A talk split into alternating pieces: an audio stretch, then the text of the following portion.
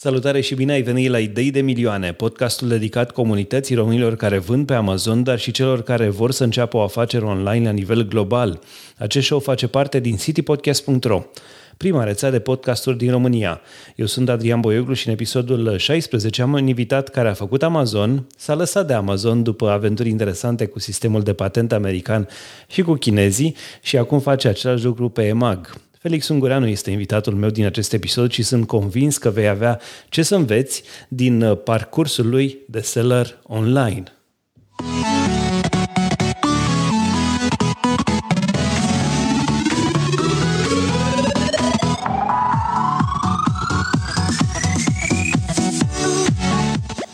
Acest show este susținut de City Digital, agenția de copywriting, design și web a amazonienilor, dar și de toți ascultătorii rețelei citypodcast.ro.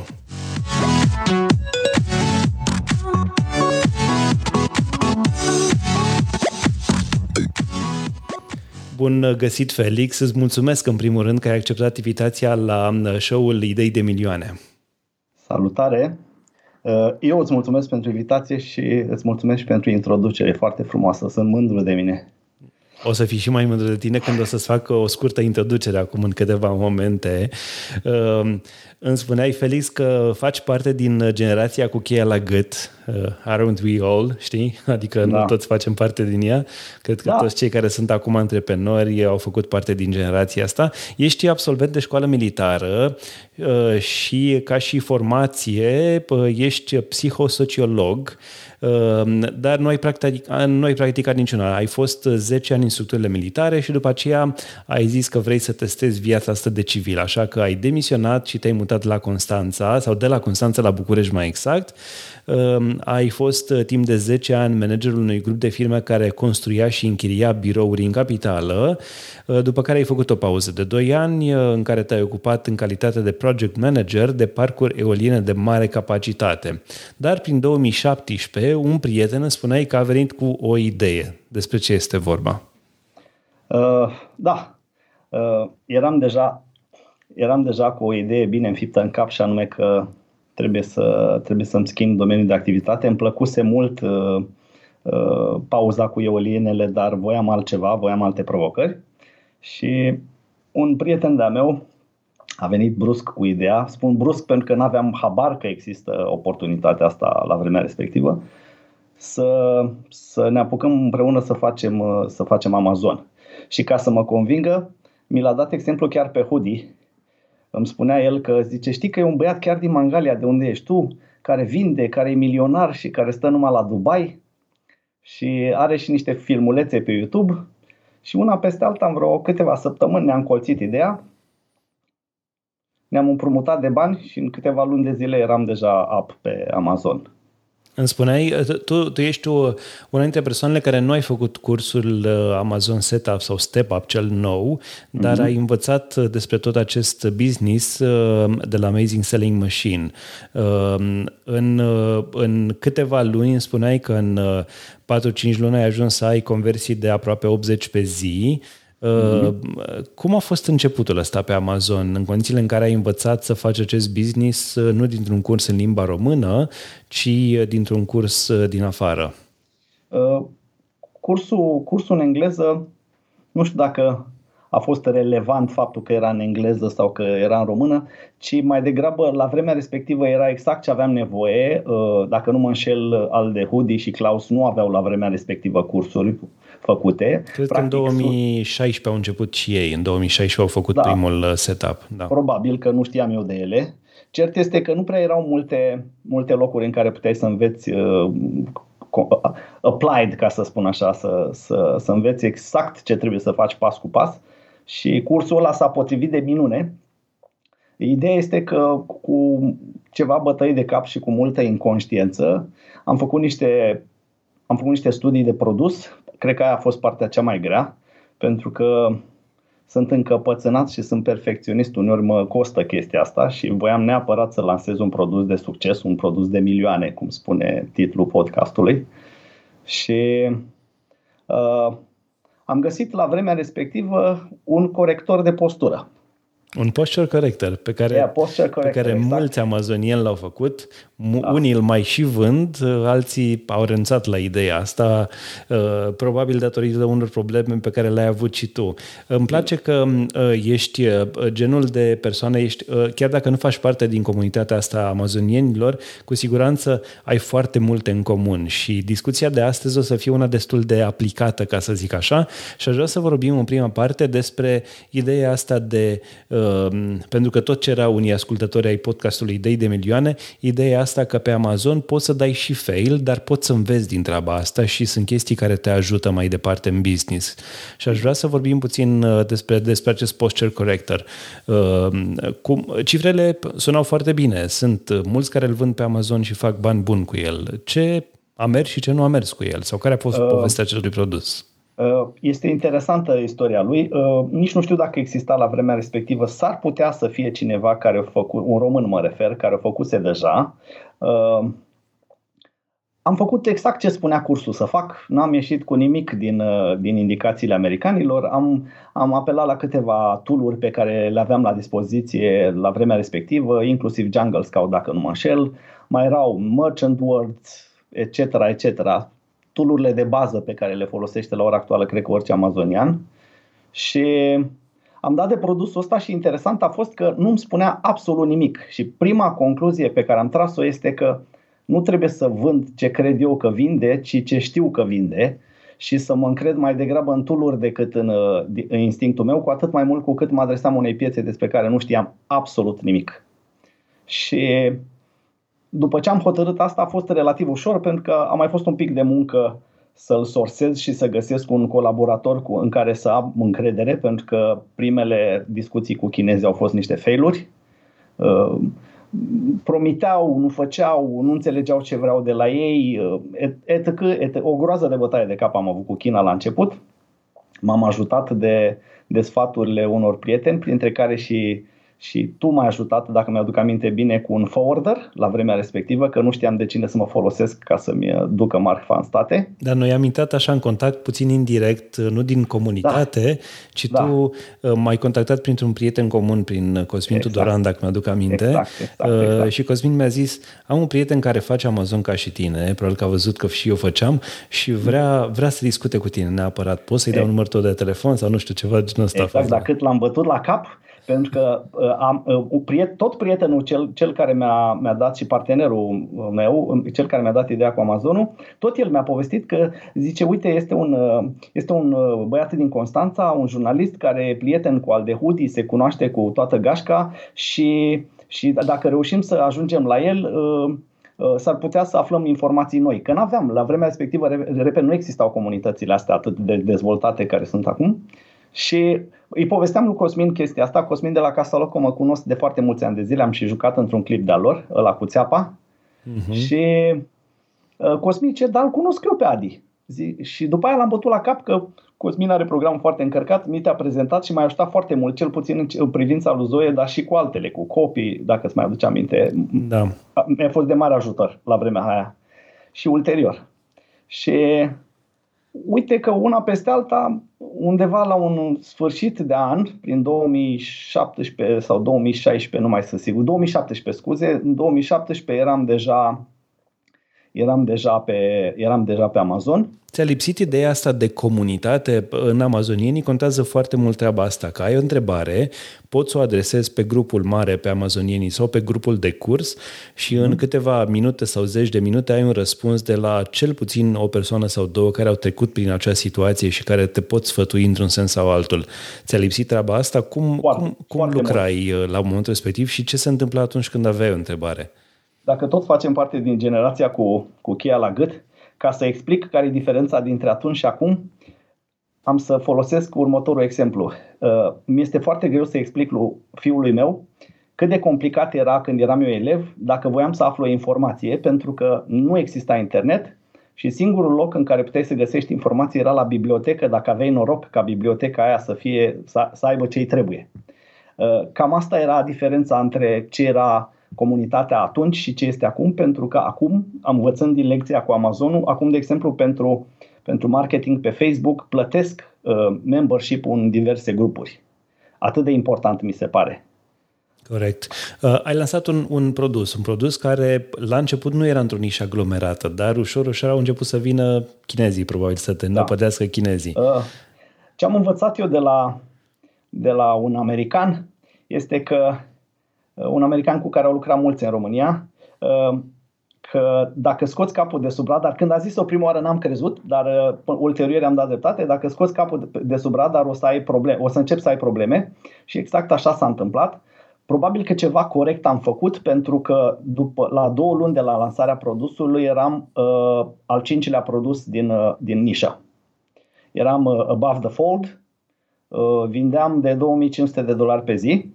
Wow, felicitări! Și, pe, da, mulțumesc! Pe 2500 de dolari pe zi. Da, 2500 wow. de dolari pe zi, exact.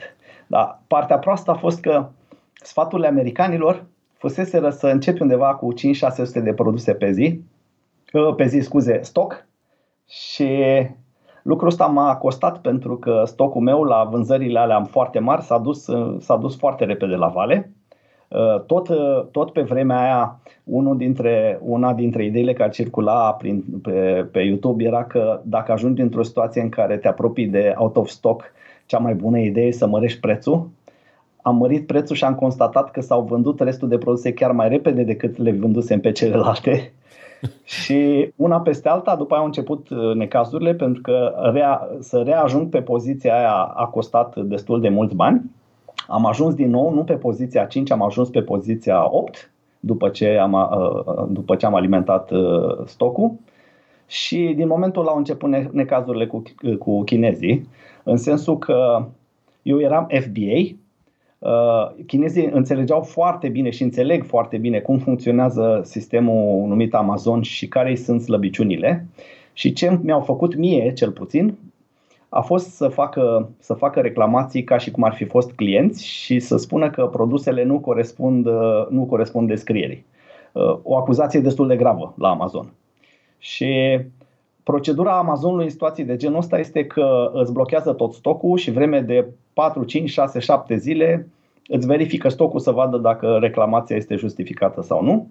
Au făcut asta, au constatat că nu era nicio problemă, mi-au dat drumul din nou, dar deja mă dusesem pe pagina 2 sau 3 alte mii de dolari, alte eforturi. Am ajuns din nou pe, pagina, pe prima pagină, dar eram undeva pe poziția 12, dacă nu mă înșel. Au făcut din nou chinezii același gen de reclamații. Nu e suficient să facă un singur client, sunt niște grupuri, fac câțiva și una peste alta au aceeași procedură, deși vorbeam de același stoc. Deci ei ce făceau? Îți cumpărau uh, produsul? Cumpărau marfa, cumpărau produsul și după aia, ca orice client care, să zicem că este nemulțumit de ce a primit, făcea o reclamație la Amazon și spunea, domnule, una e pe site, una este pe Amazon, una sunt pozele și cu totul altceva am primit eu. Și cum puteau să dovedească treaba asta din moment ce tu exact ceea ce vindeai pe site aveai și în produs? Asta era și frumusețea că nu trebuiau să dovedească nimic. Clientul era rege. Și am, am făcut un calcul, mi-am notat fiecare conversație pe care am avut-o cu, cu, uh, cu ca să zic așa, cu back office-ul de la, de la Amazon și în total aveam la un moment dat vreo 200 de ore de conversații cu Amazonul și i-am întrebat, zic, cum puteți să verificați de două ori același stoc? Pentru că, de fapt, acuzația era o acuzație simplă. Ei spuneau ceva de genul că eu am comandat ceva ce era marketat ca fiind, nu știu, un brand mare, să zicem, și am primit un cu totul alt brand. Nu spuneau că au comandat un uh, postă corectă și au primit o șaibă. Spuneau doar că au primit alt produs, alt brand. Ceea ce este o încurcătură urâtă din punctul de vedere al Amazonului. Dar, dar politica lor făcea, de așa natură, făcea lucrurile în așa fel încât de fiecare dată se reverifica stocul. Nu conta că era același stoc, că doar era la ei în depozite stocul. Iar chinezii înțelegeau foarte bine chestia asta și cele câteva zile pe care, pe care Amazonul le folosea blocând stocul ca să-l verifice, Uh, erau suficiente să te duci rău la vale. Timp în care competitorii mei chinezi, pe care îi știam, învățasem să-i verific la vremea respectivă, urcau. Deci cumva era un efect dublu, în sensul că cei pe care îi sprijineau se duceau sus pe pagină, iar cei pe care îi loveau se duceau la vale. Da, face parte din regulile jocului. Înțeles. Ehm, sunt, sunt, frustrante, sunt frustrate chestiile astea și atunci când ai de-a face cu chinezi care știi că fac treaba asta intenționat și sunt concurenți de tăi și așa mai departe, eh, singura metodă este de a apela la Amazon. Iar Amazon de cele mai multe ori, eh, lui Amazon de cele mai multe ori nu prea pasă de chestia asta. Așa e. Așa e. Ehm, și atunci, care a fost, eu știu, cum, cum s-a terminat toată povestea asta pentru tine? Uh, nu acolo s-a terminat. Uh, Sincer să fiu, cu toate că pentru mine a fost foarte frustrant cu chinezii, eu sunt de părere că vorba aia chiar americanească e că niciodată să nu urăști jucătorul. Dacă vrei, urăște jocul. Uh, chinezii nu făceau decât să speculeze niște slăbiciuni pe care sunt de fapt ale Amazonului. Nu sunt uh, nu chinezii de vină. Ei jucau cu armele pe care Amazon le punea la dispoziție. Dacă Amazon ar fi avut o politică ce, ceva mai protectivă cu, cu vânzătorii, probabil că n-am fi ajuns niciodată în situațiile astea. Te-ai gândit să faci și tu chestia asta vreodată? Nu, nu. Nu, nu pentru că uh, nici nu sunt o fire răzbunătoare sau uh, care să creadă că, că ăsta, ăsta este prețul succesului, pe de o parte, iar pe de altă parte nici nu cred că aveam resursele necesare. Eu când spun de, de chinezi, eu vorbesc de zeci sau sute de oameni care sunt adunați în grupuri. E ca și cum uh, un grup românesc de, nu știu, de mii de oameni uh, își pun mintea la contribuție și fac chestia asta. Altfel nu funcționează. Nu e suficient să sune un client și să zică, virgulă, că a avut o, că a avut o problemă trebuie ca vreo câțiva clienți, nici nu știu care este uh, benchmark-ul, Trebuie ca vreo câțiva clienți să facă chestia asta, să zică lucruri asemănătoare și acum nu mai vorbim de genul ăla de chinezi care scriau uh, comentarii răutăcioase de gen miroase produsul așobolan, pentru că pe alea deja le-au, le-au citit toți, le, le recunosc de la o poștă, nu mai are nimeni încredere în, în genul ăla. Vorbim de niște grupuri foarte bine organizate care probabil că, că fac serviciile astea pe bani. Deci, nu, n-am, n-am încercat niciodată ca să-ți răspund la întrebare și nici nu probabil că n-aș face-o niciodată. Ce am făcut este, a fost să mă apuc de un alt produs. De ce m-am apucat de alt produs? Pentru că Michael, americanul de care îți vorbeam și pe care probabil că îl cunoști foarte bine, uh, m-am întâlnit odată cu el chiar la Constanța, la, la, la un bar și aveam nevoie de un de sprijin din partea lui pentru un LLC. Și după ce am terminat discuția cu LLC-ul, m-a întrebat de post correctors, pentru că știa de ce vând și a spus care era treaba și el mi-a zis așa, zice, din punctul meu de vedere, rețeta pe Amazon este ca în loc să faci 3 produse de milioane, să faci 3000 de produse de mii. Corect. Pentru că Pentru atunci că, nu intri în exact, radarul. Nu ești de sub radar, da. exact, nu ești de sub radar. Uh, și... Aș vrea să te întreb, Amazon a reușit să descurce vreodată problema asta? Adică, nu știu, ți-au dat vreodată dreptate? Au înțeles vreodată care e situația sau nu, nu s-a întâmplat niciodată nu, asta? Uh, nu, pentru că Amazonul primește, uh, privește ca și alți monștri din domeniu, uh, privește poate și înțeleg până la un punct, privește problema asta dintr-o singură direcție și anume din direcția clientului, pentru că clientul lor este de fapt valoarea. Nu produsele, nu vânzătorii, nimic altceva în afară de baza de clienți iar baza de clienți trebuie protejată cu orice preț. Amenințarea asta a produsului care nu corespunde cu, cu ce este marketat este o amenințare destul de gravă pentru clienților, motiv pentru care probabil că sunt încăpățânați în privința asta. Dar nu cred că s-a rezolvat. Nu bag mâna în foc, dar nu cred că e rezolvată nici acum. Am înțeles. Ai spus că uh, la Amazon secretul ar fi ideea asta de a face mai multe produse care vând mai, nu neapărat care vând mai puțin, ci care, eu știu, Că, că nu poți să nu ajungi pe prima pagină cu un anumit produs până la urmă. Da. Dacă faci treaba bine, ajungi. Vei ajunge acolo, inevitabil, pe anumite keyword-uri. Și atunci ca, care... să citesc, ca să-l citesc pe Michael, a fost că cea mai bună soluție este să ai 100 de produse care vând de 1000 de dolari pe lună. Chiar dacă nu vând toate, de fapt el a zis 300. Uh, chiar dacă nu vând toate și ai, să zicem, up doar 100 de produse, ai vânzări de 100 de mii de dolari pe lună și lumea nici nu știe cine ești. Pentru că probabil că ești în pagina 2, 3 și așa mai departe. Și atunci soluția ar fi să nu fii pe prima pagină sau soluția să alegi ar fi să nu fii mai... pe prima pagină pentru că uh, am, o, am o, o vorbă de pe vremea de când eram militar. Uh, în general, amenințările sunt proporționale cu, cu știu și eu, cu, de, fapt, de fapt apărarea este proporțională cu valoarea amenințării. În cazul în care tu nu ești pe prima pagină și produci doar 1002, afectezi foarte puțin pe dușmanii care te-ar băga în seamă, ca să spun așa. Tu, de fapt, a, a, ideea este să ai 300 de produse în nișe cât mai diferite, în așa fel încât efectiv să nu știe concurența că există. Pur și simplu să nu merite, efort, să nu merite efortul să te bage cineva în seamă. Înțeles. Și ce ai făcut da. în situația asta? Am apelat la toate vrăjile posibile. Am apelat la, în general, nu în general, întotdeauna a fost white hat, dar am apelat la, la tot felul de, de uh, știu și eu, tool ca să, ca să reușesc să mă mențin în, în josul paginii unde mă aflam. După care am zis, hai să abordez soluția lui Michael și am luat un produs nou. Mi-am făcut temele cum trebuie. De data asta am luat un, un suport magnetic auto jucăriile alea pentru, de, pentru pus pe bordul mașinii, dar un sistem care se lipea, nu cele care se prinde grila de la, uh, de la aerisire, ci pur și simplu jucării care se lipeau cu dublu adeziv. În fine, Știi, știi, că am, știi că am produsul tău și acum și îl folosesc în mașină, sunt foarte mulțumit de el.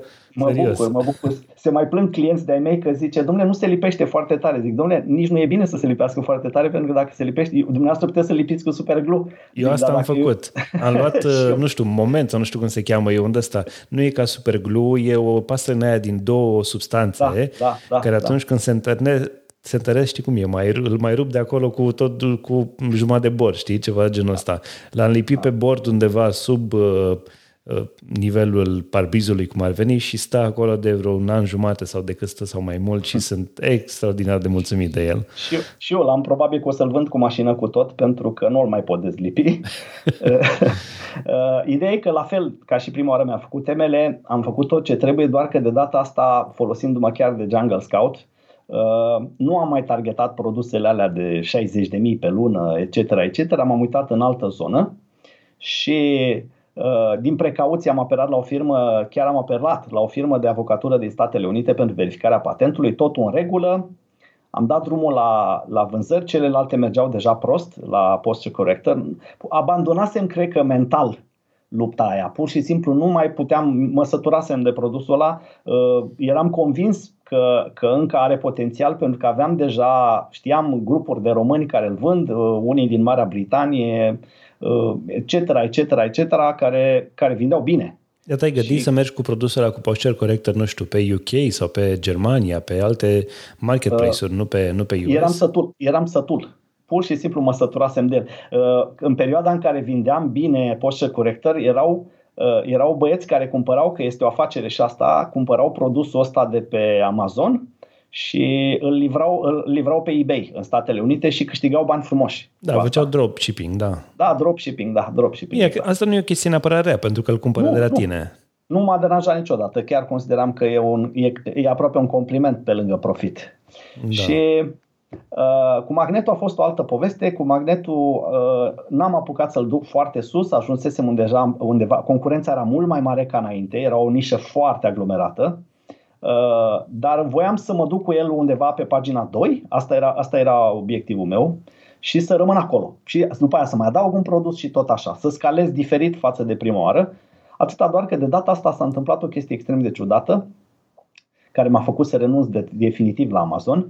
Uh, pe fondul câștigării alegerilor de către Trump în Statele Unite uh, a apărut politica asta super protejării uh, economiei americane și de ea au profitat niște firme din Statele Unite care s-au dus și și-au pe, știu și eu, sub, sub pretextul că, că, domnule, uite, chinezii încalcă, fac dreg, nenorocesc, distrug economia lumii, uh, americanii au început, diverse firme din America, niște speculanți, aș zice eu, să-și patenteze diverse produse dar nici nu știu cum să, să o zic să fie juridic corect, uh, să patenteze denumiri generice. generice. E ca și cum aș duce eu acum la OSIM să patentez șurub.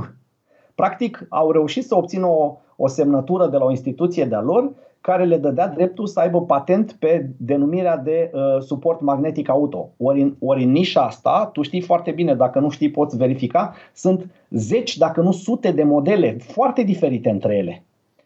E, ei au venit cu claim-ul ăsta și cu hârtia aia de la instituția cu pricina, s-au dus la Amazon, am primit într-o zi o scrisoare de la Amazon, am văzut că, că listingul meu dispăruse și am primit un mail de la Amazon că ne pare rău, dar ați făcut un infringement de patent și la revedere. Deci ei făceau patent sau trademark pentru acea expresie, ca să înțeleg mai bine? Patent, patent. Deci ei făceau patent pentru ce era un patent de design sau de utilitate? Sau nu, cum? de utilitate A, de utilitate. Nu era de design, pentru că pentru design ar fi trebuit să pună, să pună Pozele. poze, exact. exact. Da. De asta spun că uh, eu, eu, hai că eu eram sub radar, cum spuneam, dar era o firmă mare care vindea, îți povesteam eu ție, de jumătate de milion de dolari doar un tip de produs.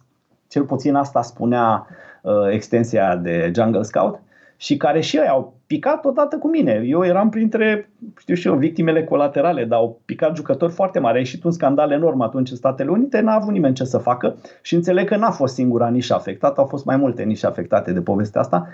Și atunci mi-am dat seama că cel puțin în ceea ce mă privește, nu am nici pregătirea, nici echipa necesară să fac față genului ăsta de războaie, pentru că nu aveam niciun fel de predictibilitate. Nu puteam să-mi construiesc uh, un business care să scaleze, știu și eu, organic și uniform și eram obosit, cred că, de fapt. Când ai luat decizia să renunți la Amazon? Uh, atunci, după, imediat, prin 2018, spre a doua jumătate a lui 2018, am luat decizia că e prea mult, nu mai pot. Ok, și, și în momentul în care cineva ia o decizie de genul ăsta, tu probabil că mai aveai, nu știu, mai aveai stoc în Amazon? Aveam stoc, da, am avut stoc. Uh, corectoare de postură nu mai erau, le-am lăsat să se termine și n-am mai alimentat stocul, dar uh, corectoare ăsta, dar uh, magneți mai aveam vreo 7-800 de bucăți. Ce faci atunci când decizi că vrei să renunți la Amazon? Le poți exporta pur și simplu, le trimiți o scrisoare, le spui că închizi și ei ți expediază contra cost sunt mai multe elemente aici, dar una peste alta ți expediază contra cost unde, unde vrei tu. Nu e nicio problemă. Cât a costat să aduci acele 700 de unități în uh, România? Vreo, dacă țin o minte corect, vreo 700 de dolari, cred.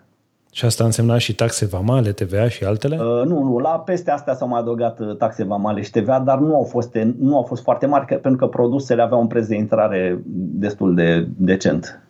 Am înțeles. Tu le importai ca și produsele tale, adică nu spuneai da, că le, le era, era uh, private label, le, le, le branduiam cu, cu, cu brandul meu și practic erau produsele mele. Înainte să mergem la partea a doua a acestui episod, aș vrea să te întreb, acum, în 2021, te-ai întoarce la Amazon? Sau în ce condiții te-ai întoarce la Amazon? Uh, da, cred că m-aș întoarce la Amazon, dar m-aș întoarce la Amazon uh, Uh, cu, știu și eu, cu să am vreo 20-30 de SKU-uri, 20-30 de produse care să știu că vând și pe care să, le, pe care să încerc să le promovez acolo pe pagina 2-3. Și, și care e eu știu, elementul care lipsește acum? E vorba doar de buget sau de timp sau care e problema? Uh, nu, acum sunt destul de prins cu alte proiecte, dar uh, încă eu consider că Amazonul poate să ofere, poate să ofere oportunități, mai ales pentru cineva care este, știu și eu, la început de drum în vânzările online, pentru că avantajul Amazonului, spre deosebire de piața românească, și o să putem să discutăm despre asta, uh, este că pur și simplu scoți niște bani din buzunar cât te duce pe tine bugetul și te apuci de afaceri.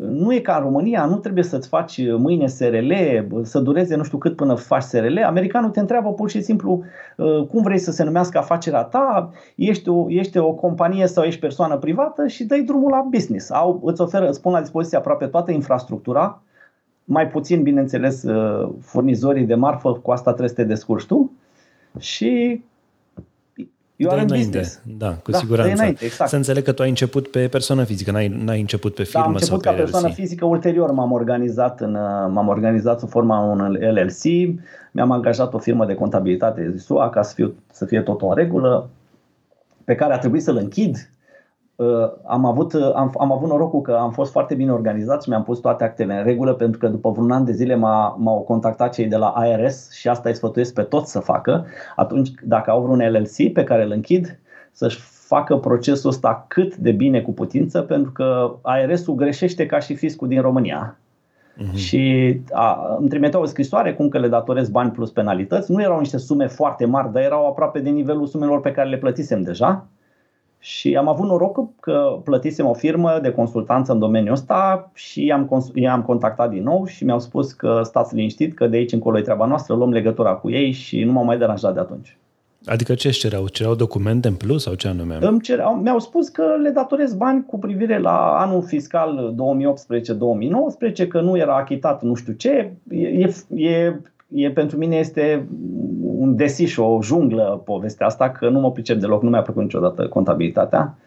Și cu atât mai mult mi-am dat seama că trebuie să am pe cineva care, care să se priceapă, că eram într-un, într-un domeniu care nu era chiar familiar.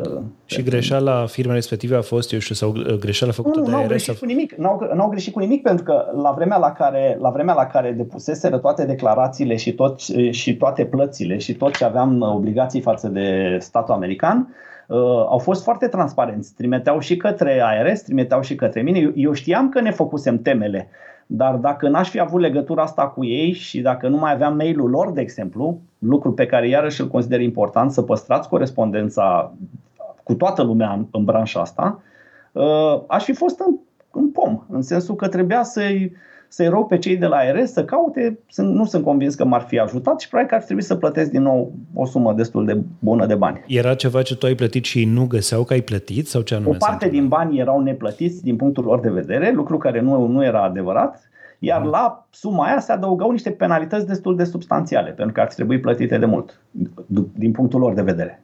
Am înțeles. A, și doar, doar le-ai demonstrat că ai plătit și s-a rezolvat Nu, n-am mai făcut nimic. N-am mai făcut nimic. Doar i-am contactat pe uh, firma de consultanță, le-am arătat ce mi-a trimis ARS-ul, mi-au, mi-au cerut niște detalii, le-am dat detaliile și mi-au zis, bun, de, azi, de aici încolo preluăm noi, nu mai aveți dumneavoastră, nu vă faceți nicio grijă, se întâmplă erori de asta din păcate des, e treaba noastră să o descurcăm, nu mai aveți dumneavoastră nicio problemă. Dacă e vreo firmă pe care o recomanzi, poți să-i pomenești dacă vrei, da? Da, nu, nu mi-aduc aminte acum că au trecut câțiva ani de atunci, dar în cazul în care o să vrea cineva să mă contacteze și să fac o recomandare, eu i-am găsit, cred că pe internet pe ăștia sau mi-a recomandat chiar Michael. Nu sunt sigur cum am ajuns la ei. Bun, Felix, vreau să povestesc ascultătorilor despre susținătorul acestui episod.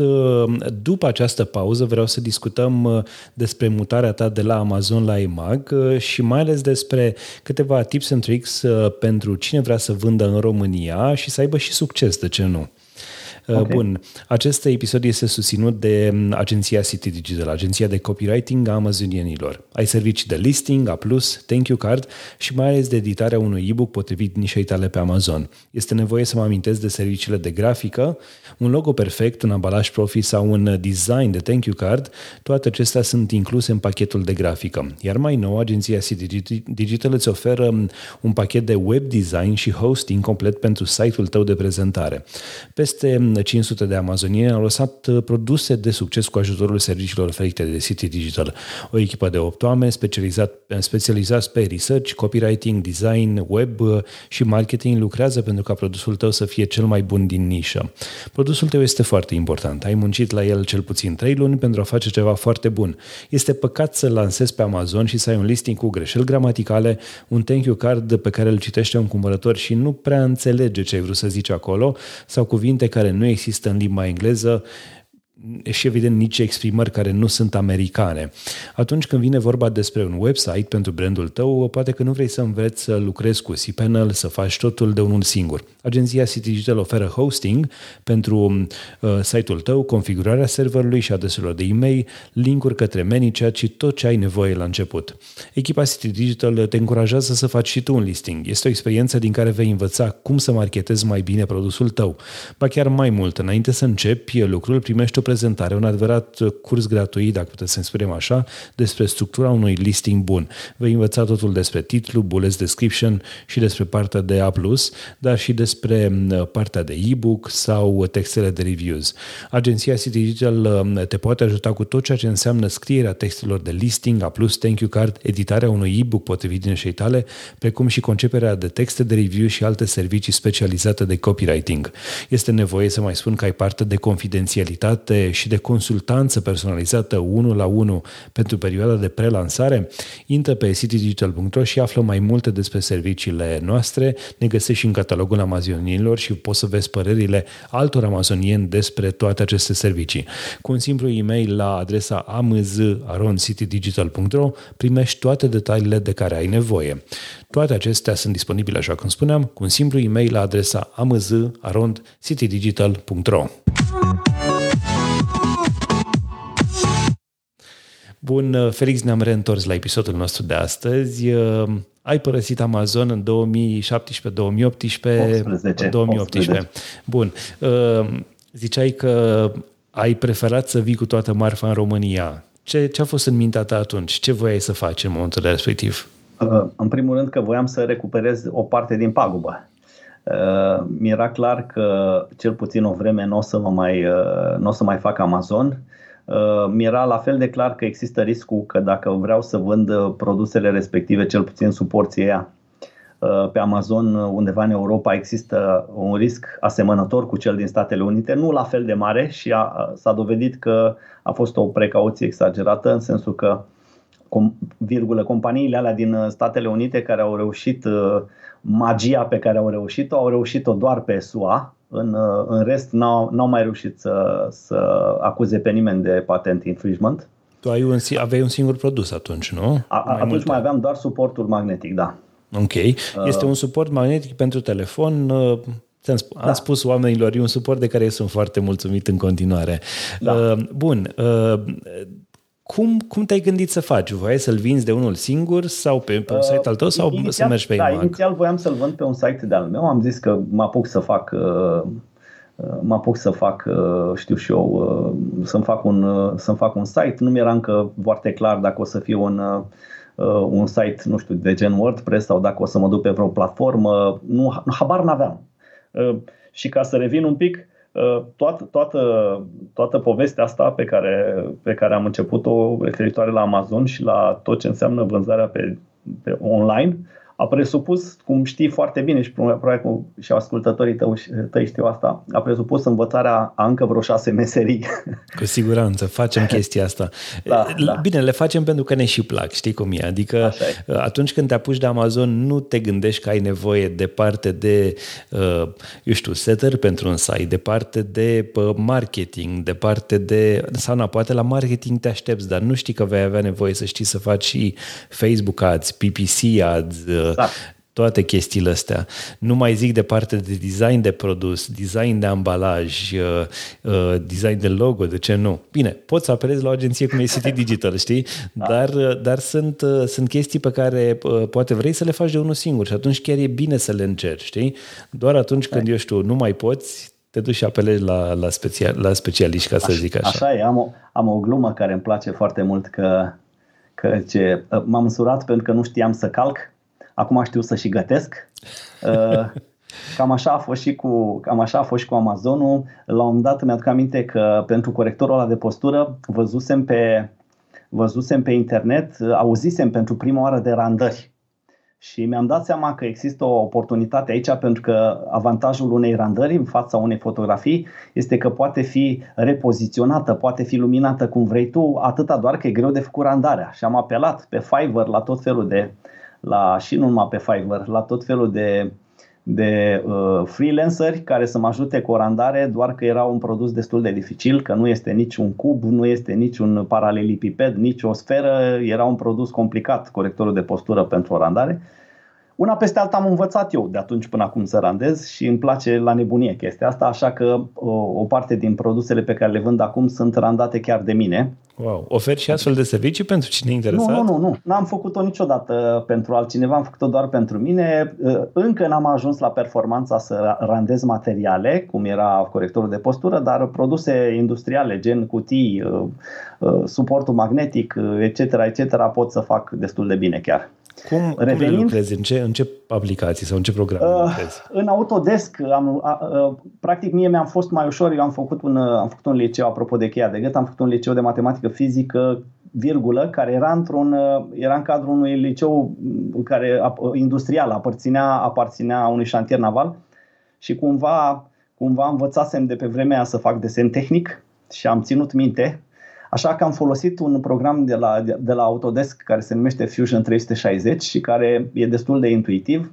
Are o curbă de învățare destul de abruptă, dar, dar dacă ai cât de cât cunoștințe tehnice, e, e ușor să... Practic, Fusion nu face produsul 3D, îți face, știu și îți face obiectul. Bine, sunt convins că nici eu nu te gândeai tu că o să faci randări pentru ah, Amazon sau pentru EMAG. În niciun caz, în niciun caz. Credeam că o să fiu medic. și și după aia urmează procesul de randare, adică practic adăugarea de, știu și o textură, culoare, lumină, etc. etc. Dar e o, e o, știu și o zonă frumoasă și, repet, uh, ca să dau un exemplu, citeam de ună zi că vreo 75% din catalogele IKEA sunt produse randate, nu sunt fotografii cum par. Pentru că și-au dat, seama, și-au dat seama că e un coșmar logistic să știu și eu să faci fotografii la șase culori ale aceluiași dulap. Ori de câte ori se schimbă câte, câte un șurub să trebuiască iarăși să faci poze și tot așa, din randări e mult mai ușor pentru că sunt extrem de customizabile. Dar, repet, ideea era că, ideea era că a trebuit să învăț să, să încă, o, încă o meserie și anume web design, pentru că partea cea mai grea nu a fost uh, să-mi fac uh, site-ul, partea cea mai grea a fost să hotărăsc ce tip de site vreau să folosesc. Uh, că este un WordPress, că mă duc pe un marketplace, am și uitat cum se numeau cei cu Shopify mai erau. Shopify, exact, exact. Da. Primul, primul magazin a fost chiar Shopify. Uh, că este Shopify, că este Magento, că este, sunt o groază de opțiuni, din păcate nu e, uh, niciuna nu este ideală, mai ales când ai puține produse și de fapt ăsta a fost coșmarul meu. Uh, este foarte greu și în România nu vorbește foarte multă lume despre site-uri de produs, de, știu și eu, de landing page monoprodus. Pur și simplu am un produs, am un produs în care am încredere, știu și eu, am lansat o cutie de cafea care îmi place mie foarte mult, și pe aia o vând. N-am nici trei, n-am nevoie de carusel, n-am nevoie de categorii, n-am nevoie... A trebuit să învăț toate chestiile astea tot așa singur și până la urmă am apelat la o firmă care mi-a făcut ceva asemănător cu un WordPress, dar a fost un site customizat și încet, încet am mai adăugat la el încă vreo 17 produse, toate din zona de gadget, toate importante, importate din China. Deci pe toate, pentru toate faci sourcing de acolo. Da, toate, pentru toate făceam sourcing de acolo, exact, și încă fac. Și uh, mi-am dat seama la vremea respectivă că tot ce învățasem despre marketing în Statele Unite, inclusiv Facebook, Twitter, uh, Google, absolut tot, uh, se aplică doar pe jumătate în, în da, România. Nu prea, nu prea se potrivește deloc. la noi, da, exact. treaba asta. Și, și ăsta este unul dintre motivele, dacă, dacă vrei, cea mai, cea mai mare recomandare pentru grupurile de gen Amazon, uh, asta este, pentru că nu-ți spune nimeni că de exemplu, uh, interesele pe care le poți, uh, știu și eu, targeta extrem de precis uh, în Statele Unite, în, în România descoperi că foarte multe dintre ele lipsesc cu desăvârșire. Mă refer acum la Facebook, de exemplu. Și sunt multe, foarte multe diferențe. Cert este că ar fi bine să ai pe cineva care să zică, uite, noi așa facem. Unele dintre lucrurile am descoperit singur, în momentul în care uh, am hotărât că mă duc la EMAG. Primul șoc a fost că trebuia să găsesc o metodă să, să expediez produsele și m-am chinuit un pic cu, cu mai întâi personal și după aia până am găsit o firmă de fulfillment. Tu să, să înțeleg că ai, ai mers în continuare pe ideea asta de site propriu și să adaugi EMAG sau să muți totul la EMAG? Adică ce ai făcut cu acele, nu știu, 7-800 de unități pe care le aveai din America? așa am crezut că o să fac, că o să mut totul la EMAG Uh, astăzi, dacă m-ar întreba cineva, pot să spun că EMAG-ul este mai degrabă un social proof care vinde la anumite costuri, uh, care nu sunt mici costurile EMAG-ului, uh, dar este un social proof foarte bun, mai ales în, pentru anumite produse, mai ales produsele, știu și eu, de la, de la 50 de euro în sus, produsele pe care clientul nu le cumpără impulsiv, cum zice americanul, ci pur și simplu se interesează, intră pe diverse site-uri, se duce pe, știu și eu, pe Altex, se duce pe Media Galaxy, se duce pe EMAG, caută review-uri. Deci produsele care sunt uh, ceva mai scumpe, uh, dacă îți apar și pe EMAG și dacă ai și norocul să aibă review-uri pozitive, uh, te ajută foarte mult să vinzi inclusiv pe site-ul propriu. Este acest lucru, eu știu, similar din punctul de vedere cu, cu, cu Amazon? Care sunt pașii de lansare pe EMAG, să zic așa, al unui produs? Uh, în primul rând că, apropo de mutarea la EMAG și de cât e de greu să faci afaceri în România față de Statele Unite, uh, primul șoc pe care l-am avut a fost să descoper că eu nu pot să import ca persoană fizică cele, cei 700 de magneți care îmi rămăseseră. De ce? A trebuit să fac o firmă. Uh, pentru că nu legea nu-ți permite să, să cumperi un număr atât de mare de produse identice pentru că se consideră că le faci în vederea comercializării și nu ai voie să le comercializați în calitate de persoană fizică. Mi-ai zis, am 700 de prieteni care le-ar plăcea să primească un cadou da, de Crăciun. Da, am încercat, am încercat, șeful vămii n-a apreciat gluma. Uh, cert este că a trebuit să-mi fac o firmă, mi-am făcut o firmă și am importat pe firmă. Am avut noroc, slavă Domnului, pentru că le-am adus cu vaporul. Apropo, prețul ăla a fost preț de vapor, de pe care l-am spus.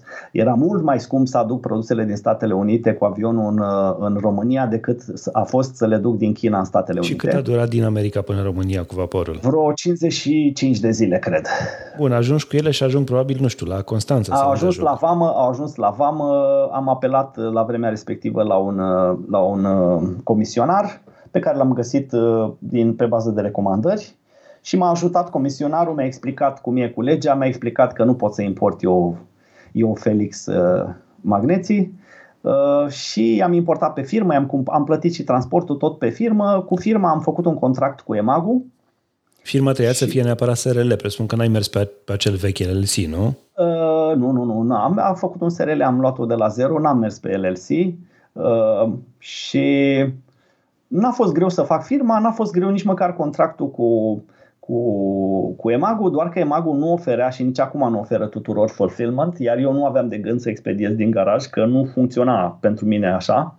Și, și a trebuit să găsesc. Deci, infrastructura a fost un pic mai dificil de organizat în România. Am apelat mai întâi la o firmă de fulfillment care nu m-a încântat foarte tare după care am dat întâmplător de o firmă care se numește Freezebosch cu care colaborez și acum. Am auzit de ei, da. Fac ceva, da. un fel de FBM, cum e FBM-ul, adică au depozitele exact. lor, livrarea lor se exact. ocupă de partea asta. Da, ei se, ei se ocupă și de jucători foarte mari. La un moment dat îmi povestea uh, consilierul meu că, că avea un client care avea vreo 4 milioane de schiuri prin, uh, prin Europa în total și eu eram un client chiar micuț și ce am apreciat este că m-au tratat cu, m-au tratat cu respect, deși eu eram nu că sub radar, eram nimeni pentru ei, uh, dar cu toate astea au apreciat uh, și au făcut și eforturi pentru că integrarea n-a fost ușoară.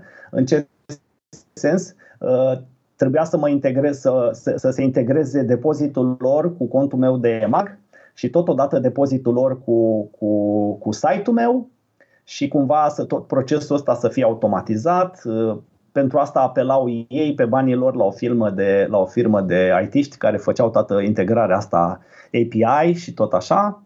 Și au făcut toate eforturile astea, lucru pe care l-am apreciat foarte mult. Costurile n-au fost foarte mari, pot să și spun că pe mine mă costă tot, tot procesul ăsta cu stocare cu tot, mă costă undeva la un euro de produs. Și okay, dacă, dacă, dacă și, și partea inițială cont... cât a ajuns? Adică partea de integrare cu EMAG și cu site-ul tău? Nu, asta spuneam, că partea aia n-a costat bani. Ce costă în plus față de asta, dar este un cost fix și acum depinde fiecare ce, ce volume vinde. Uh, există singurul cost fix la toată distracția asta este costul de stocare, costul de depozitare, care e undeva la vreo 150 de euro pe metru cub pe lună. 150 de euro pe metru cub da, pe lună. Uh, acum nu știu, eu sunt un client destul de vechi, nu știu dacă tot 150 de euro este și acum, dar între 150 și 250 de euro nu cred că e mare diferență, pentru că într-un metru cub, pentru cine nu știe, încape multă marfă. Ok, adică... și tu îi duci, uh, îi duci marfa uh, respectivă, nu știu, un depozit Nu mai duc în... nimic, nu mai duc nimic. Eu import marfa din China, importatorul meu, importatorul meu firma de curierat o livrează direct la depozitul lor ei fac recepția, eu doar îi anunț că vedeți că vine marfă, anunț că urmează să se aprovizioneze uh, cu marfă și cam asta e tot. Adică uh, tu trimiți marfa din China direct la ei, nu mai ții și la tine în garaj, da. știu, o parte mai, din nu, stoc? La început sau... făceam asta pentru că la început făceam asta și recomand tuturor să o facă pentru că vrei să fii sigur pe produsele pe care le iei, nu ai o experiență foarte lungă cu producătorii și nu vrei surprize pentru că mai ales pe EMAG E ca și pe Amazon, odată început un lanț de review-uri proaste, e greu să-l mai oprești și este imposibil să le mai ștergi. Și mhm. atunci, și atunci e bine să cel puțin o vreme până când ești sigur că se livrează Bun. să verifici. Dar după aia n-a mai fost nevoie și efectiv trimiteam curierul direct la depozit. În momentul în care Pentru... uh, decizi să lucrezi cu un uh, uh astfel de furnizor de servicii FBM, ca să zic așa, pentru că da. nu e FBA, uh, EMAG a început acum și cu F, FBE, adică Fulfilled by da. MAG. Uh, în momentul în care decizi ce, uh, eu știu, Uh, condiții poți să le impui la început. Poți să le zici, vreau să fie neapărat marfa livrată în decurs de, nu știu, două zile, trei zile sau ceva de genul ăsta? Ei, uh, ei livrează, livrează by default, livrează toate produsele în, în aceea zi în care comanda a fost plasată până în ora 15. Ok, unde au depozit? Sau sunt mai multe? În cazul meu au mai multe prin țară. În cazul meu norocul a fost că Uh, ei au și un contract, uh, între timp am mai luat și alte servicii de la ei, ei au și un contract cu diverse firme de curierat, contract care bineînțeles că este mai bun decât al meu pentru că vând volume foarte mari, transportă volume foarte mari uh, și am preferat să-i folosesc pe ei ca intermediari astfel încât eu de fapt lucrez cu, să zicem, cu, nu știu, cu fan curier, lucrez sub contractul dintre fan curier și Frisbo. Nu lucrez sub contractul dintre mine și fan curier. Îl am și pe ăla, dar este mai bun, e mai avantajos cel de la Frisbo. Și asta înseamnă că, eu știu, cât ajungi să plătești pentru expedierea unui produs, să zicem? Cu tot cu, cu tot cu uh, cu tot cu ramburs, cu taxa de ramburs, cred că ajung undeva pe la 16 lei. Nu e rău deloc. Nu e rău deloc. Da. Și după cât Ajung... timp primești tu banii pentru, pentru acel produs? Sau nu știu, banii uh, se duc la EMAG și după aia îți vin ție? Sau EMAG îți, EMAG îți virează banii odată la două săptămâni, după ce și-au reținut, uh, după ce și-au reținut comisioanele. Uh, în privința comisioanelor nu sunt un expert pentru că eu vând aproape toate produsele mele sunt în aceeași nișă, mai puțin corectorul de postură, restul toate sunt gadgeturi electronice. Uh, și variază undeva între 19 și 25% comisionul emagului. Uh, partea, ca să zic, proastă în chestia asta și în comparația cu Amazonul este că emagul de bani ăștia nu face nimic altceva decât că îți pune la dispoziție platforma și clienții și traficul natural al platformei. A apărut de curând, de câteva luni de zile mai precis, uh, anul trecut, cred, a apărut și posibilitatea de a face reclamă, dar după ce am încercat fără succes de vreo două, trei ori să alimentez contul ăla de, de, pentru bugetul de reclamă, m-am lăsat pe uvaș. Uh, Adică nu le funcționează lor sistemul sau care e problema? Da, era la început și voiam eu să-i dau un boost, să dau un boost uh, unor produse, dar uh, m-am enervat că, m-am enervat că mergea greu și, repet, nu era principalul canal de vânzări. Emagul, din păcate, nu, nu... Sunt perioade în care vinde foarte bine, dar vinde, ca să spun sincer, doar dacă adaugi și tu un pic de trafic uh, emagului. Dacă lași traficul natural al emagului, vei păți probabil ca și pe, ca și pe Amazon. Dacă ești într-o zonă unde nu există, într-o nișă unde nu există concurență deloc, sigur că e ușor și oricine ar vinde așa, dar dacă ești, ești într-o zonă uh, competitivă, trebuie să adaugi un pic de trafic pentru că altfel o să, din pagina 5 nu vinde nimeni, clar. Cum, cum promovezi produsele vândute pe EMAG? Care sunt Am descoperit de întâmplător și ăsta, ăsta e un truc pe care l-am mai împărtășit unor prieteni că de fapt nu e un truc, a, așa funcționează algoritmul EMAG-ului sau cel puțin așa a funcționat pentru mine, uh, că dacă dirijam trafic din Google către, către paginile de produs, Cumva algoritmul Google vedea asta ca pe un interes arătat de clienți, a, a, scuze, algoritmul Emagului vedea asta ca pe un interes arătat de clienți și așa am urcat toate produsele. La un moment dat aveam toate produsele pe prima pagină. Deci faci Google Ads până la urmă. Google Ads, doar că este un Google Ads în orb. Adică din păcate nu-ți poți trăcui conversiile, că nu sunt clienții tăi, nu poți să adaugi un, un pixel de tracking în, în EMAG, dar ci doar să dirigezi efectiv, să ca și cum mai faci o campanie de trafic în orb. Și, și dirijam trafic, se vedea că era un trafic mare, scădea relativ mult, scădea conversia normal, pentru că era un trafic destul de, de, de, de slabă calitate, că era, repet, era în orb, dar uh, traficul ăsta era văzut de algoritm ca fiind, uh, ca fiind uh, interes arătat de către clienți produsului și pur și simplu urca pe pagină. O altă diferență mare între EMAG și Amazon este numărul de produse pe pagină. Dacă pe Amazon sunt undeva până la, nu mai țin minte, 24 sau 36, nu mai țin minte pe de rost că au trecut Depinde de categorie, nu e o regulă, să știi. Da, dar niciodată n-am văzut mai mult de 40 de produse pe pagină la Amazon. La EMAG sunt multe, adică la EMAG dacă ești under the fold, poți să fii foarte jos under the fold. Adică eram la un dat, țin minte, aveam un produs, eram pe prima pagină, dar eram poziția 60, dacă nu mă înșel. Până, până scrola cineva pe un telefon să ajungă la mine, dura o veșnicie. Și atunci uh, nici vânzările nu ceea ce Consider... Da, normal, da. Și Uh, nu știu dacă e bine sau rău că sunt așa ordonate paginile, nu cred că este relevant. Relevant este să fii suficient de sus ca să, să, să apari în atenția publicului. Vreau să revin puțin la ideea asta de promovare pe, a produselor de pe EMAG. Cât da. investești uh, pentru un produs în Google Ads în așa fel încât să ridici un produs la început, să zic așa? Cred că, am, cred că undeva între 500 și 1000 de lei pentru fiecare produs. Ok, și uh, investești acea mie de lei și ajungi, nu știu, pe undeva prin primele, nu știu, 10-15 poziții. Ajunsesem să vând undeva la 1500 de lei pe zi.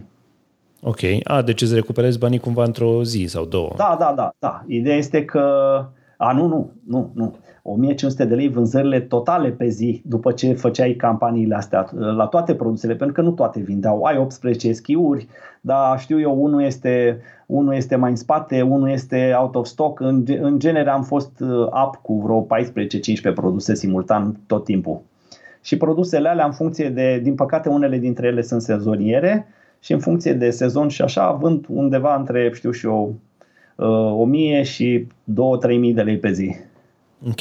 În momentul în care uh, muți business-ul ăsta din, de pe uh, Amazon pe Mag sau știu în România, te gândești la partea de logistică și atunci întrebarea logică pentru cineva care te ascultă este cum faci să aduci produsele din China în România și care sunt, eu știu, provocările pe care le întâmpini în momentul de față? Uh, până de până de curând, de fapt nu până de curând, întotdeauna m-am folosit de, de agentul de forwarding despre care vorbeam la început și pe care cred că chiar tu mi l-ai recomandat cu ceva vreme în urmă. De, de celebra Zoe. Zoe. Da. da. Celebra Zoe. M-am înțeles foarte, foarte bine cu ea. Înainte de Zoe am mai lucrat cu, cu alți, cu alți uh, agenți și am avut surprize nu neplăcute, foarte neplăcute, în sensul că uh, variau prețurile enorm, mă trezeam că plătesc costuri despre care nu știam an. Uh, Zoe mi-a pus la dispoziție niște servicii de care chiar aveam nevoie, mi-a pus la dispoziție serviciile uh, unor uh, inspectori chiar acolo on-site, care m-au scos din multe belele la un moment dat, pentru că toate fabricile cu care am lucrat, și când spun toate, mă refer la absolut toate, au dat kicks-uri din când în când. Și când dai kicks, nu știu, cu un lot de 2-300 de produse care e al șaselea lot din nu știu câte ai luat până atunci, nu e o problemă. Dacă când ai kicks cu, nu știu, 2000 de produse pe care urmează să le trimiți în state, e rău. Pentru oricine e rău. Este un, uh, uh, nu știu, te-ai gândit cumva vreodată să aduci marfa la tine acasă, să o verifici tu personal, să te asiguri că e conformă și după aceea să o trimiți mai departe la Frisbo? Asta, spunea, asta spuneam că la început așa am făcut cu toate cele 18 schiuri. Mai puțin cu corectoarele de postură, că ale aveam deja experiență cu, cu și corectoarele de postură și cu, și cu magneții, că aveam experiență deja cu, uh, cu producătorii. Okay. Dar cu celelalte, cu celelalte produse, toate produsele au trecut pe la mine. Am avut, mașina mea personală a fost mașină de marfă. Bun, și, te, și verificai doar un prim stoc din ele sau la nu, fiecare nu, nu, stoc nou? cutie cu cutie. Efectiv, le scoteam din cutiile lor, le desfăceam una câte una și le, nu le dezambalam, dar le, mă uitam la ambalaj să fie întreg, să, să arate cum trebuie, să aveam și produse care aveau, știu și eu, niște adonuri, niște niște accesorii pe care le comandasem eu special la fabrică. Trebuia să fiu sigur că accesoriile se află în același pachet cu produsul. Ai avut A probleme cu ele? Au, uh, au, ai găsit probleme la ele și ce făceai în cazul acesta? Când, uh, când găseam probleme, fotografiam produsele. Uh, în prealabil aveam o înțelegere cu, cu producătorul ce se va întâmpla în cazul într-o situație de genul ăsta și cam astea erau cam, cam ăștia erau pașii de urmat. Făceam o fotografie coletului, făceam o fotografie produselor așa și în lotul următor îmi adăuga un număr corespunzător de produse care să înlocuiască ce găsisem, ne, știu și o neregulă. Bun, le trimiți pe toate pe mare în continuare din China în România? Nu, nu. Din China în România n-am venit niciodată cu ele pe mare, am venit numai pe avion pentru că cel puțin pentru volumele mele mici, toate, repet, toate fiind gadgeturi și de mici dimensiuni, uh, a fost relativ avantajos. Uh, mai nou înțeleg că, și așa am recomandat și Zoe, că funcționează destul de bine și trenul, în Europa, și... da, e adevărat, am auzit da. și eu de povestea asta, da. Da. Uh-huh. Și că vine marfa destul de, destul de repede, adică undeva la două săptămâni, dacă nu mă știu, vreo 14-15 zile îmi spunea ea. Uh, și, bine, și mai mult ar fi bine, pentru că, repet, când am adus cu, cu vaporul din Statele Unite, deci nu din China, din Statele Unite în Europa, A durat și în Europa însemnând Amsterdam, că de acolo marfa mi-a venit pe rutier, a durat 50 și ceva de zile. Deci două săptămâni, trei săptămâni. Da, este, e chiar bine. Cu trenul și prețurile sunt mult mai mici decât la, decât la avion, dar una peste alta am adus doar cu avionul. Bun, le aduci uh, cu avionul și ajung unde? În Otopeni sau unde ajung? Uh, da, la Otopeni. La ok. Autopeni, da? Cum la e partea asta de vamă și de, eu știu, birocrația asta tipic românească? Uh, cu excepția situației din Statele Unite, în funcție de curierul pe care îl alegi uh, de la Zoe în cazul meu, n-am, eu n-am mai fost niciodată în, uh, în vamă. Deci fie, fie am făcut vama uh, prin curier, fie n-am făcut vamă deloc pentru că să, uh, firma respectivă, producătorul avea, știu și o depozit în Europa și practic cumpăram marfă intracomunitar, dar una peste alta uh, cu UPS și cu DHL, la care de, de, de fapt la DHL am renunțat la un dat că devenise mult prea complicat să colaborăm, dar cu UPS am lucrat de fiecare dată foarte simplu și când am avut nevoie să plătesc uh, vamă sau să plătesc taxe, m-am ajutat de serviciile lor. Eu n-am mai trecut niciodată prin vamă. Asta e o chestie bună. Îți ajunge da. marfa la, uh, uh, la Frisbo, ajunge la ei în depozit, funcționează la fel cum funcționează la Amazon, te anunță frumos atunci când ai, eu știu, ți-a ajuns da. marfa, marfa da. cum verificăm? Am o platformă la dispoziție, am un, uh, am un dashboard în care intru și văd confirmarea, confirmarea primirii. Au fost diferențe uneori, chiar și numărate de mine greșit, uh, dar nu nesemnificative. Ei se ocupă de, știu și eu, de băgarea în gestiunea mărfii, ei se ocupă de retururi, ei examinează retururile de la clienți, ei îmi spun dacă din punctul lor de vedere returul ăla mai este vandabil sau nu. Uh, de principiu, și așa am făcut și în Statele Unite și asta fac și în România, uh, nu prea mai vând produse desigilate. Dacă cumva s-a întors o cutie pe care clientul n-a mai desfăcut-o din, nu mă interesează de ce, atunci o vând din nou, dar dacă a apucat să o desigileze prefer să îl las cadou clientului decât să, să-l dau altcuiva. Am înțeles. Și... Ajungi, ajungi cu marfa acolo, uh, în mod normal, uh, eu știu, atunci când faci chestia asta, eu vorbesc din perspectiva Amazon uh, sau a, a cuiva care a lucrat pe Amazon. Atunci când faci treaba asta cu Amazon, sunt anumite, eu știu, cerințe de împachetare sau de așa. Se, eu știu, repetă aceleași cerințe și în România și la EMAG sau sunt la mai început, relaxați? La început, uh, la început nu a fost așa. Uh, singurele exigențe erau referitoare la listing și erau foarte asemănătoare cu cele din Statele Unite, cum arată poza main, cum arată descrierea, ce detalii trebuie. Interfața EMAG-ului n-aș spune că e la fel de prietenoasă pentru un seller ca cea de la Amazon, dar e destul de inteligibilă, poți să, poți să înțelegi ce ți se cere să faci. Primești raportări, uh, e la fel de, eu știu, bine făcute ca și la Amazon, legate de... Nu, nu, nu, nu. Din păcate, din păcate la capitolul ăsta EMAG-ul este extrem de lacunar. Uh, este, este aproape imposibil, dacă nu cumva chiar imposibil. Dacă, de exemplu, eu acum am o problemă ca seller, în afară de, în afară de un mail pe care pot să-l trimit uh, tehnicului sau emagului în general, uh, nu pot suna pe nimeni, nu pot să rezolv o urgență, că am eu o urgență. Uh, multe dintre răspunsuri sunt la fel de tipice ca și în celelalte mari companii, cum e și Amazonul. Uh, vom verifica, vom vedea, politica noastră nu ne permite, trebuie să-i protejăm pe clienți, etc., etc., etc. Deci seller support e la fel de rău da. și în România și în afară. Da, da, dar așa cum spuneam despre Amazon, spun și despre EMAG, dacă înțelegi aspectul ăsta, probabil că te scutește de foarte multe frustrări. Nu este despre seller, adică scopul lor este să facă profit, iar profitul vine de la clienți. Niciun business de genul ăsta nu o să, nu să, nu să sprijine cu adevărat sellerii. Poate să-i ajute, poate să fie, știu și eu, mai, mai flexibil, poate să aibă o politică mai transparentă. Sunt multe lucruri care se pot îmbunătăți, dar eu ca să pot să supraviețuiesc mental businessul este a trebuit să accept faptul că nu e despre mine, e despre clienților, pe care eu pot să-i accesez. Din punctul ăsta de vedere sunt un pic mai transparenți decât uh, Amazonul, pentru că... Îți dau adresa, uh, număr telefon și așa mai da, departe. Da, exact, exact, exact. Doar că sunt convins că avea probleme mari, cel puțin cu EMAG-ul, dacă nu și cu GDPR-ul, uh, dacă, dacă ai încercat să faci vreo campanie de telefon sau campanie de mail în afara platformei. Am înțeles. Bun. Am evitat, am, am evitat și asta la fel sfătuiesc pe toată lumea. Am primit telefoane de la clienți care spuneau că au găsit uh, produsul pe EMAG și că mă întrebau dacă le pot vinde un produs mai, mai ieftin de pe site-ul propriu și de obicei am refuzat. A, pe site-ul propriu ai același prețuri ca și pe EMAG? Da, uh, nu toată lumea face asta. Uh, am aceleași prețuri pentru că Uh, niciodată n-am, uh, n-am urmărit niște, știu și eu, uh, profituri extrem de mici, pentru că n-am avut multe produse, așa încât să zicem în, în ghilimele, îmi pot permite luxul să, să pierd un pic comisioanele emagului, dar iar pe de altă parte sunt conștient că costurile de conversie ale unui marketing agresiv pe Facebook sau pe Google ar fi sensibil mai ridicate, cel puțin pe nișa mea, decât cele 20% care reprezintă comisioanele emagului. Practic e mai eficient pentru mine să mă bazez pe clienții emagului, deși, din păcate, nu e un trafic foarte, știu și eu, foarte bine direcționat, decât să fac eu campanii și să plătesc o conversie, nu știu, poate ar costa mai mult de 20%. În momentul de față au apărut și alte marketplace-uri.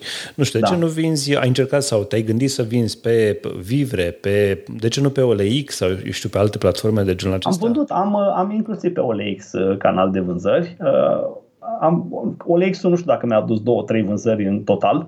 Pe cei ah. drept pe OLX, uh, mai des am făcut reclamă la produsele pe care le-am vândut eu ca persoană fizică decât la produsele pe care le-am vândut ca și firmă.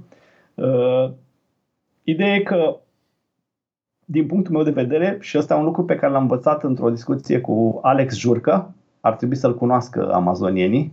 Da, este unul dintre cei care făceau un curs, eu știu, concurent uh, cu mm-hmm. setup da. și care, nu știu dacă mai face sau nu acum acele cursuri, dar e unul dintre persoanele care avea un brand mare de sport exact, pe, exact, exact. pe Amazon.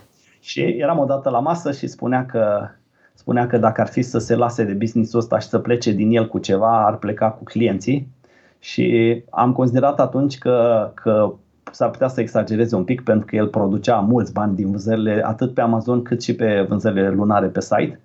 Dar uh, acum dacă m-ar întreba cineva, sunt de o părere cel puțin asemănătoare cu a lui, în sensul că mi se pare foarte important să vinzi pe propriul tău site și să ai un control absolut al tuturor parametrilor. Da, presupune de multe ori un coșmar logistic, presupune bătăi de cap, presupune server, hosting, uh, uh, mentenanță, etc., etc., dar, uh, dar practic tu ești cel care se află la butoane. Și sunt situații în care ai mare nevoie să stea lucrurile așa. Pentru cineva care vrea să facă ceva easy la început, să nu-și bată foarte tare capul, sigur că, că platformele astea care apar și inclusiv Emagu sunt mult mai prietenoase și presupun mai puține eforturi. Dar nici vânzările, din punctul meu de vedere, nu se ridică la același nivel. Ok. Uh, te-ai gândit vreodată la varianta de dropshipping? Uh, nu, n-am făcut niciodată dropshipping. Am tot cochetat cu ideea asta. Mă speria, mă speria faptul că, cel puțin la vremea când studiam eu uh, subiectul, părea să fie din ce în ce mai grea marketarea pe platformele de social media. Practic, Facebook-ul ducea deja un război. Probabil că m-am trezit târziu ducea deja un război împotriva dropshipping-ului și din ce în ce mai mulți vânzători de peste tot din lume se plângeau că au probleme cu Facebook-ul, că le închide, le închide conturile, că se plâng clienții de timpii de livrare. Uh, cam de aici veneau în general problemele, timpii de livrare și calitatea produselor uneori. Am înțeles. Bun, uh, care este, eu știu, pasul următor pentru tine? EMAG, de exemplu, are marketplace-uri și în Bulgaria, în Ungaria, dacă nu mi-aduc aminte este, corect. Ăsta este, ăsta este un pas uh, logic pentru foarte multă lume și Uh, și și pentru mine, uh, nu atât emagul din Bulgaria, Ungaria sau Polonia mă, mă, mă încântă, cât partenerii pe care are emagul în uh, țări ca Franța, Germania și vorbim aici de, de niște jucători care vând cel puțin în Franța, dacă nu mă, dacă nu mă șel se numesc Si, uh, Uh, vând, vând mai bine ca Amazonul. Deci uh, există marketplace-uri uriașe în, uh, în Europa, în afara Amazonului și în afara Emagului. Sunt parteneri cu Emagu, i-am, i-am descoperit la câteva din conferințele la care am fost invitat la Emag și, și alea sunt piețe care sunt cu adevărat interesante pentru că, repet, îți oferă, îți oferă ocazia să ai acces la niște milioane de cumpărători uh, milioane de cumpărători care știu, știu eu sunt un pic mai, mai activi online decât uh, cei din uh, zona asta de Europa și, și mai important, uh, care plătesc cu cardul. Am un, uh, am un partener uh, letonian care îmi povestea că un client de-a lui din Spania care vinde de 2 ani cosmetice s-a gândit să introducă, deci după 2 ani de vânzări, s-a gândit să introducă plată cash on delivery. Și uitasem de povestea asta și l-am întrebat pe letonian la vreo două săptămâni distanță ce a făcut spaniolul, că eram curios că și pe mine mă interesează Spania ca piață, ce a făcut spaniolul ce a înregistrat două vânzări cash on delivery în ultimele 10 zile. da. Adică este taman de andoaselea. Eu, de exemplu, la EMAG cel puțin, cred că am mai puțin de 15% plăți cu cardul. Da, interesant. Da. Și restul deci, sunt toate cash on delivery. Da, da, da. Uh, aici cred că există niște factori care nu țin de clienți neapărat, uh, mai degrabă țin de curier la noi, uh, în sensul că, virgulă, cumva, firmelor de curierat care încasează bani din afacerea asta le convine situația și nu fac absolut nimic să o, să o descurajeze. Mă refer la plata cash on delivery. Da, mi-ar plăcea să plătesc cu carduri și la curier, curier dacă s-ar putea. Sigur că da, da sigur și că n-ar da. fi atât de simplu să aibă un POS prin care să facă treaba asta. Exact. Dar, uh, da. Uh, bun, uh, ne apropiem de final și aș vrea să te întreb la final, eu știu, uitându-te la toată, la toată experiența ta, ai recomanda cuiva să, să vină spre România și să lanseze și aici. Mă gândesc că ne ascultă persoane care se gândesc să lanseze sau au lansat deja pe Amazon. Ai recomanda cuiva să aibă și experiența asta complementar, să, zice, să zicem așa, să lanseze și pe EMAG? Sau e mai mare bătaie de cap și nu merită? Este mai mare bătaie de cap asta, sigur, dar uh, aș, aș, aș fi rezervat în a da sfaturi referitoare la România, pentru că, repet, nișa mea e foarte, foarte îngustă. Am, uh, am prieteni care vând foarte bine online în România, Uh, sunt nișe care vând extraordinar. Uh, mă uit și eu pe grupurile de pe Facebook, de Google. La... Din păcate, nu prea are cine să-ți ofere, uh, știu și eu, benchmark-uri. Nu-ți spune nimeni că, știu și eu, în fashion ar trebui să vinzi de 20.000 de lei pe zi ca să fie ok sau dar văd discuțiile și îmi dau seama că sunt nișe care vând mult mai bine decât, decât zona mea. de asta, așa, cum, de asta... cum faci research-ul pentru un produs pe care vrei să-l lansezi pe EMAG? Ce am constatat da, este o, știu și eu, este empiric, este pe bază de experiență, nu e o cercetare în adevăratul sens al cuvântului. Am constatat că există un, dacă te duci la, te uiți la top 100 Amazon SUA, uh, să zicem că faci research în, în, în stilul ăsta, te, te uiți în, la produsele de top și începi să, să te duci mai deep, mai deep. Uh, am observat că între produsele de top și România este un ecart de șase luni de zile. Adică Altfel ce spus, merge acolo o să da, meargă o să, și la noi după ceva timp? Un procent din ele, o să fiu cinstit, nu toate, dar un procent din ele o să bubuie peste vreo șase luni în România. Și atunci ce faci? Vezi acolo un fidget spinner și îl lansezi în România peste șase luni? Sau eu știu, da, da, repede? chiar recomand tuturor să se apuce de fidget spinner.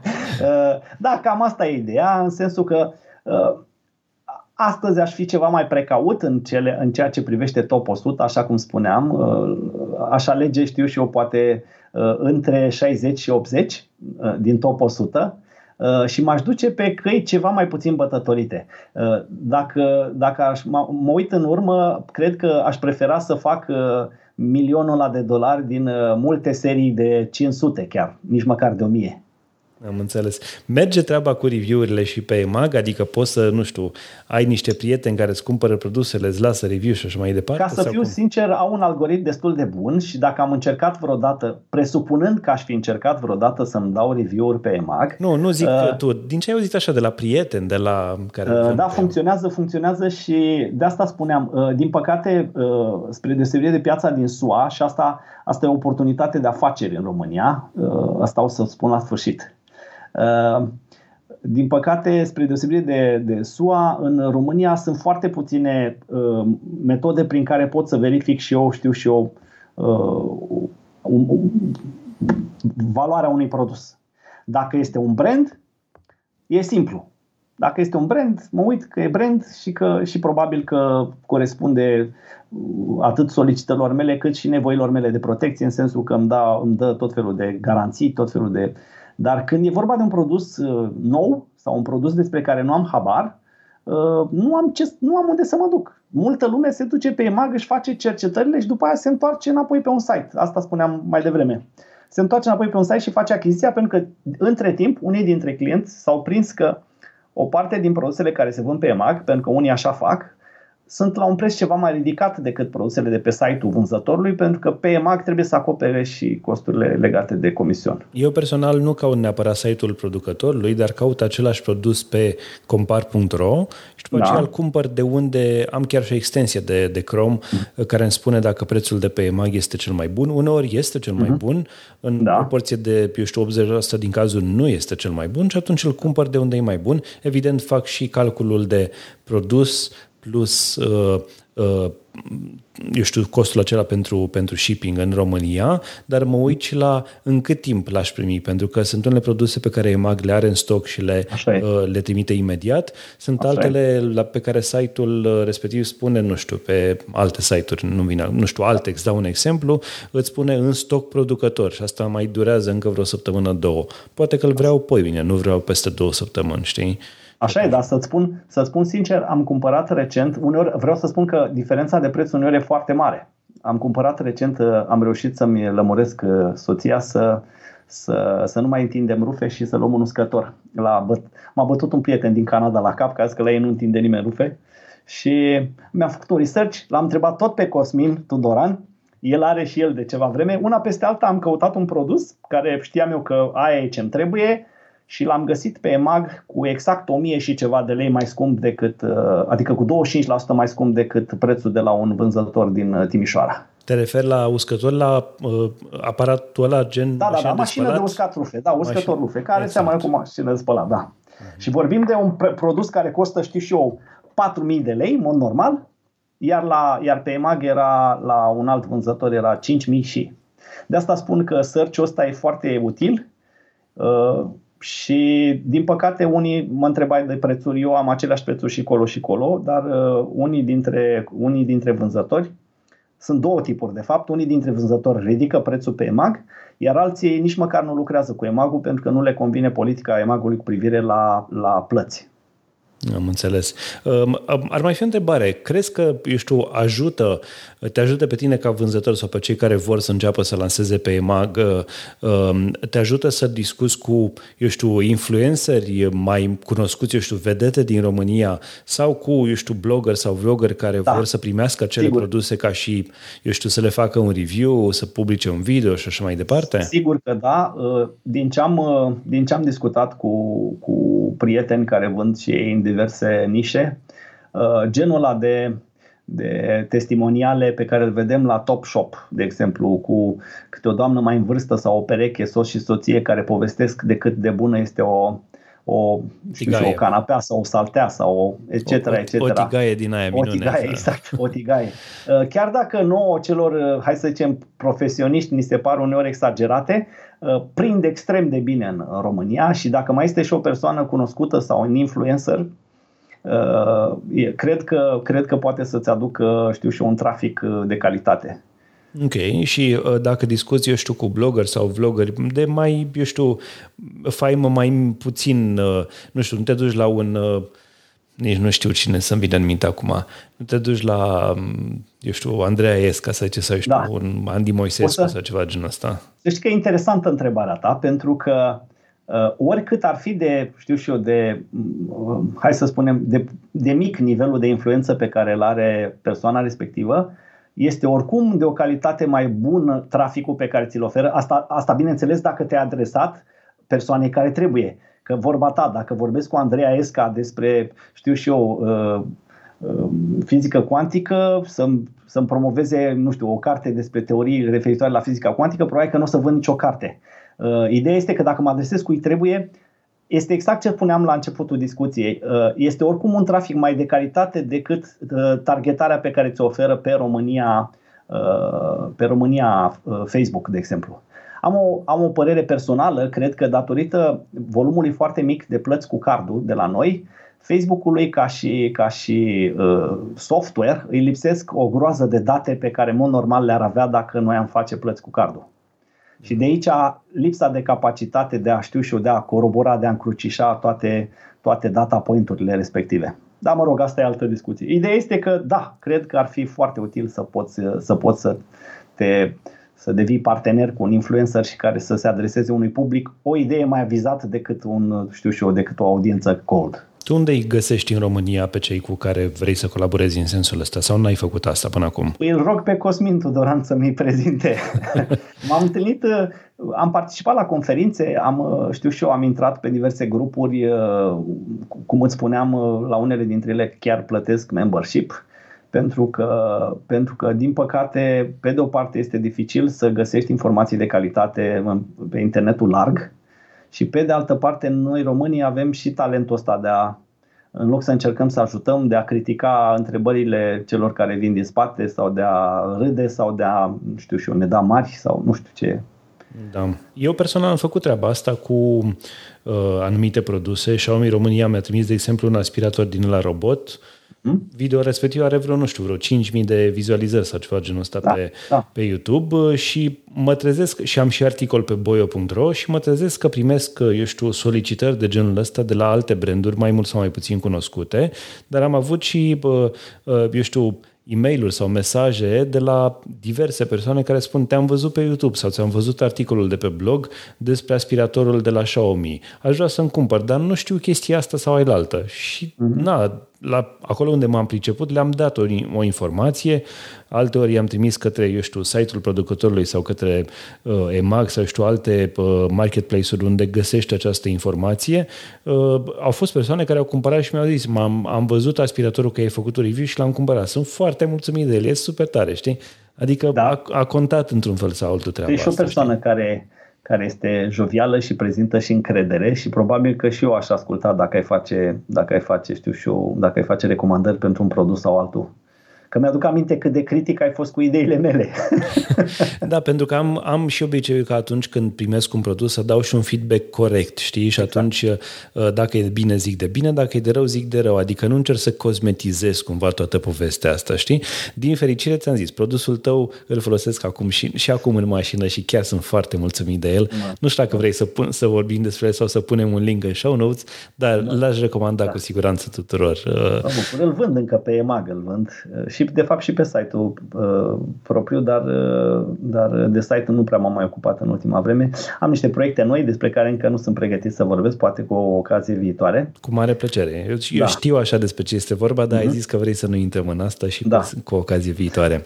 Da. Uh, Felix, ne apropiem de final. Aș vrea să te întreb care este, uh, show-ul se cheamă Idei de milioane și atunci vreau să te întreb care este acea idee deosebită care pe tine te ajută în acest business și nu numai, să eu știu ce sfat sau idei ai pentru cei care ne ascultă? Uh, am, să, am să dau o sugestie care probabil o să surprindă. Nu este vorba de un produs fizic, ci de un produs digital. Dacă o să, dacă o să, dai, un, dacă o să dai un rev la toată discuția, o să descoperi că ce mi-a lipsit mie în, în toată aventura asta românească au fost uh, informațiile din platforma EMAG. Din păcate, nu, era, nu e prietenoasă deloc cu, cu date care să te ajute să targetezi mai bine publicul. Uh, nu există în România Camel Camel, nu există în România pentru clienți nicio aplicație care să, care să, permită, care să permită unui client ca tine sau ca mine să urmărească evoluția unui preț și de asta suntem victima suntem victima creșterilor, așa ziselor, scăderi de prețuri din Black din, uh, Friday-ul. Black așa. Friday, exact. Da. Asta ar fi o idee de milioane din punctul meu de vedere. Multă vreme m-am gândit la ea. Uh, n-am avut ocazia încă să mă întâlnesc cu persoana potrivită care să, să facă, pentru că nu e atât de greu să, să faci un, uh, mă rog, este, să faci un crawler care să, știu și eu, să scaneze și să stocheze datele referitoare la prețuri. Ăsta e un aspect. Uite, te surprind, o să te surprind, dar eu folosesc așa ceva în România, se cheamă, da. stai o secundă să deschid uh, să deschid site-ul EMAG și spune exact cum se numește extensia respectivă. E acea extensie care îți dă prețul pe diferite surse, aceeași extensie îți dă și un, și un istoric al prețului produsului respectiv pe EMAG. Uh, se numește imediat extensia, se numește pricey.ro p r i c y Mă, mă surprinde plăcut ce spui. Da. Uh, nu știam că există. Uh, ce, ce aș fi vrut să completez în continuare la EMAG nu există nicio aplicație pentru mine ca seller pentru mobil. Lucru mm-hmm. care mi se pare cel puțin ciudat. Și atunci tu trebuie să intri de pe computer ca să vezi cât ai mai Sau vândut. să folosesc uh, telefonul pe post de desktop. Uh, nu, nu, nu există aplicație de mobil pentru seller și sunt destul de mulți.